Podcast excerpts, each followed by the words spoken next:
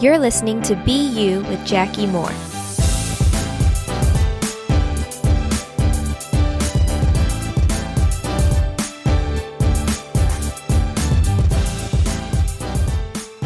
Hey, friends, it's Jackie Moore.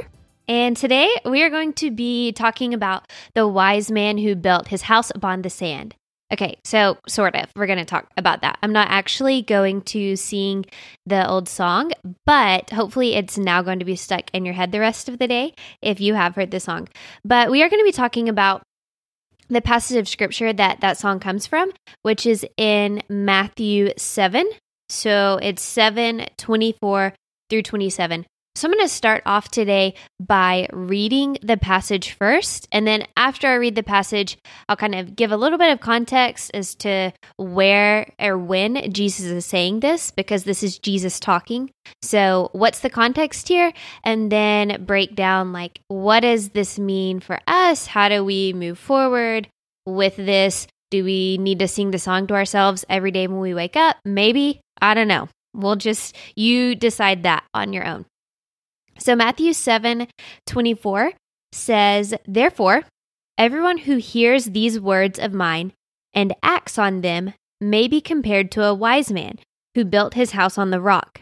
And the rain fell, and the floods came, and the winds blew and slammed against that house, and yet it did not fall, for it had been founded on the rock.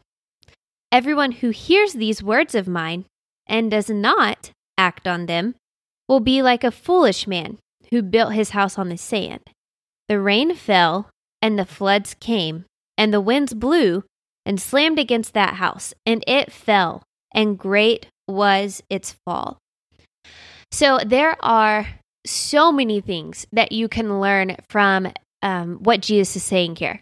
Which, as I'm saying that, it's like, lol, duh right? Of course, there's a lot of things you can learn here because Jesus is talking and we can learn a lot from him. But specifically, what I want to focus on and what I think the Lord's put on my heart is kind of the larger context and then the different types of foundations. Okay, so this comes at the end of the Beatitudes or at the end of the Sermon on the Mount. And so basically Jesus is talking to all of these people. It's like a really, really long sermon, and he's preaching about how things are, what they've heard, and then how he wants them to live. So he starts a lot of things off by saying, You have heard this, but I tell you this. I mean, over and over in chapters five and six, he's saying, You have heard that it was said, for example, you shall not commit adultery. But I say to you that everyone who looks at a woman with lust for her has already committed adultery with her in his heart. And so you just, I mean, you read and you see him saying, here's what you've heard. Here's what I'm saying now. Like here, or not now so much, but here's what I'm saying. This is the true right thing. And so when you look back at verse 24, for example, in chapter 7, where Jesus says, Therefore, everyone who hears these words of mine and acts on them may be compared to a wise man who built his house on the rock.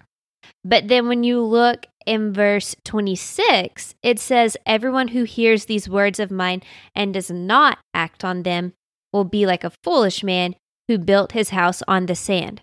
So the difference there, there are two main differences in those verses. One of the differences is the foundation. One you have the rock and one you have the sand. But the other difference is and acts on them. So the beginning of the verses are the same.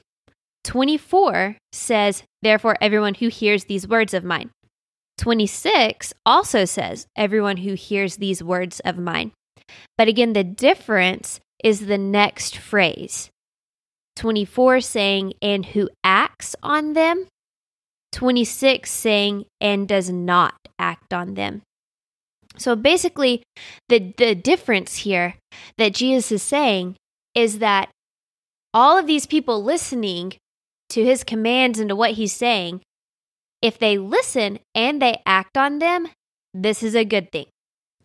If they listen but they don't act on them, this is not a good thing, right? So the difference in the foundations is the rock and the sand.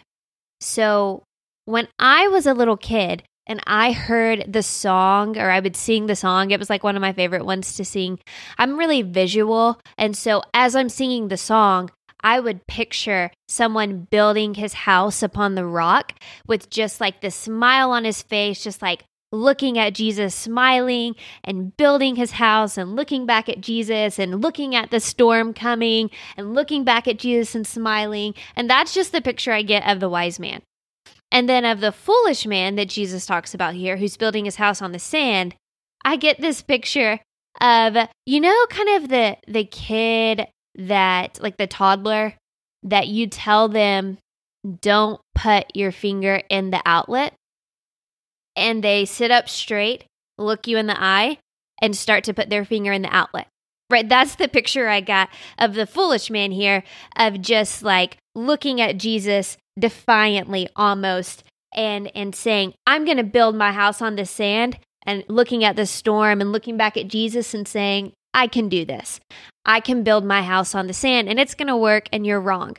And I do think that um, ultimately unfortunately like this is is what we're doing to some degree but i don't think we always realize that. Like i don't think when we are building our house on the sand we are always aware maybe that we are doing so right? I don't think that we always are are doing it defiantly. Sometimes we are but i think sometimes we take our eyes off of jesus or we take our eyes off of maybe where we're building Okay, so we, we start off good. Maybe we start off on the rock and we're building on the rock, but then we get distracted by other things and all of a sudden we're we're building off course and we're not building on the rock anymore, but we're building on the sand. And I think it, it can be really easy. I mean, Jesus says that the the gate is really narrow, um, that people are going to get to heaven through. And I think that sometimes we can get confused on which path that we're on. And so, what I want to focus on today is things that we can maybe, maybe we start off building our foundation or building our house of our life, as in like the house being kind of our life and in our daily life and how we act and our walk, building that on the rock and building it on Jesus. And I want to talk through some things that might be sand in our life. And so those moments when we we get distracted and we start building our house on a foundation that's not of sand and maybe talk through some ways that we can detect, wow, I've changed my foundation here and this isn't a good thing. So one of the things I think that um, we build our house on or that can be sand is the approval of others. Okay, I chose this one first because this is one that I've maybe uh, knowingly struggled with the longest and can be very difficult for me. So sometimes we maybe start off with wanting the approval of Jesus, right? We can we go to church, we hear a really good sermon about Jesus loves us and it doesn't matter what anyone else thinks and we're like, "Okay, I am going to live like that." And then, you know, we leave church and we get a little distracted and we get into a situation where, you know, maybe we are talking and we really want the person that we're talking to, we really want their approval. And so we kind of forget that Jesus' approval is ultimately what matters. And we start saying things that Jesus wouldn't approve of, right? And that Jesus would not really like. So, an example in my own life from this has been a while ago. I think it was, I think it hit its peak when I was doing this in my junior high or high school years. But I would really say some dumb things. And honestly, sometimes I would like outright lie. And the weird thing was, I didn't like go into a conversation intending to lie, right? It's not like I, I'm walking up to this group of, say, girls, and I think, okay, I know that I'm about to lie, right? I didn't always think that. I just, I wanted, like, I wanted friends. I wanted them to approve of me. I wanted them to like me. And so in the moment, I would get so caught up with their approval that I would start lying or, or I would even start gossiping. But what I mean by lying, and this is going to sound silly, but hopefully someone can relate. On multiple occasions, like people would be talking about TV shows that they watch, like the popular TV show. And so, you know, when I was in junior high and high school, like I wasn't allowed to watch certain shows, which kind of sounds funny now that, like, in high school, I wasn't allowed to watch certain shows. But honestly, like, good for me for not watching those shows at high school. But anyway, that's not the point. Uh, I didn't mean to humble brag there. Not the point at all. The point is that people will be talking about these shows that I couldn't watch, but I so desperately wanted their approval. I didn't want them to think I was weird or that um, I just like, I don't know, was this person that couldn't watch TV and like only like went to church all the time and never did anything fun. So when they would be talking about these different TV shows, they would say, like, oh, like, have you, you know what I'm talking about in this specific episode? And I'll be like, oh, yeah, that was so funny. I loved it. And they would keep going and they would get like really specific, like, oh, do you remember? So, for example, I wasn't allowed to watch Friends. Okay. So they would say something like, "Oh, do you remember when like Chandler said this and Phoebe said this? What did he what did Chandler say in response?" And I would be like, "Oh, I I guess I didn't see that episode, but I think I know what you're talking about." I mean, I literally that was my go-to lie is, "Yeah, I love that series. I don't think I saw that episode, but I think I know what you're talking about." And thinking back, that sounds so dumb. Like why would I not just say, "I don't really watch that." Or I can't watch that, right? And and that came out of me wanting approval from other people and me not being fully confident and the approval that I have in Jesus, right? And that kind of sounds like, okay, that's super churchy, but it's so true. Like when we know that our approval is in Jesus and we know that He doesn't care if we watch a certain TV show or not, then we're okay with telling the truth and saying things and not looking silly or dumb in situations right? Another thing that can be sand, like a foundation of sand, could be idols. Okay, so I personally do not have a golden calf in my house. I actually don't have a lot in my house because I'm decorating is not one of my strong points. I'm trying to get better, uh, but I don't have a golden calf in my house. But I do have a TV. Okay, and I, we've already talked about I don't really watch TV shows, but I do love college football. Okay, and this is gonna maybe sound crazy. But on occasion, I have been a bit of a brat because I wanted to watch college football and something else was going on. Okay, so it may sound really weird, especially for maybe a girl, to say that uh, college football was an idol, but I distinctly remember it was for whatever reason the first year of my marriage that the Lord, I promise you, showed me in my quiet times that I had an idol of college football. And it's okay to like college football and to love it, but I can't let it determine my mood and how I interact with people and how I love other people. And so I had an idol and I had to lay it down before the Lord and not build my foundation, not build my whole life right on Saturdays around that. Now I get, you know, sometimes like when Alabama's playing LSU, okay, that doesn't mean we can make it an idol, but we do um we do need to just make sure that things are in perspective, right? And that it's just a part, you know, of the house, but it's not the foundation that we're actually building the house on. Another idol um, is one of traditions. Okay, and this one um, can be a little difficult because a lot of things that we might put as sand in our lives is not necessarily inherently bad, right? Like if you build your foundation, if you build your life around getting drunk, that is maybe something that I'm not joking, like you probably want to talk to someone about, right? Because that is, it has a lot of negative effects. But sometimes we build our foundation on things that maybe don't have that many necessarily negative effects in and of themselves, they're not bad, but traditions can be like this. So, I'm just going to kind of use a safe example. I like to wear dresses to church and I like to give gifts. And I like to receive gifts, but that's not what we're talking about. Jesus, though, doesn't say that girls have to be in a dress at church. And he doesn't say that we have to give gifts on Christmas to celebrate his birth. Right? Those would be traditions, things that we like to do. But since Jesus isn't telling us to do them, like it's ultimately sand, right? We we can't build like our whole lives around a tradition. We have to build our whole lives around Jesus and what he says. And and that can be can be really kind of tough and can take some humility because sometimes we don't realize that what we're building our house on is a tradition and not actually Jesus and something that he's directed us to do.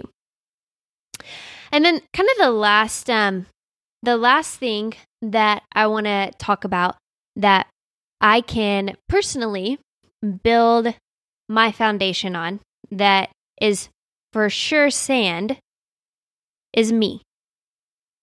Right? It's myself.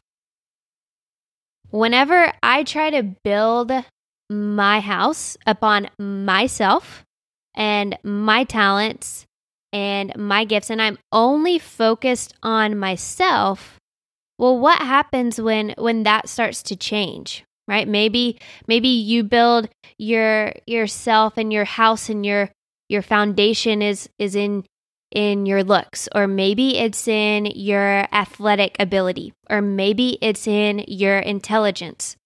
Well, what happens when that intelligence gets challenged, or what happens um, if you can't figure out a problem?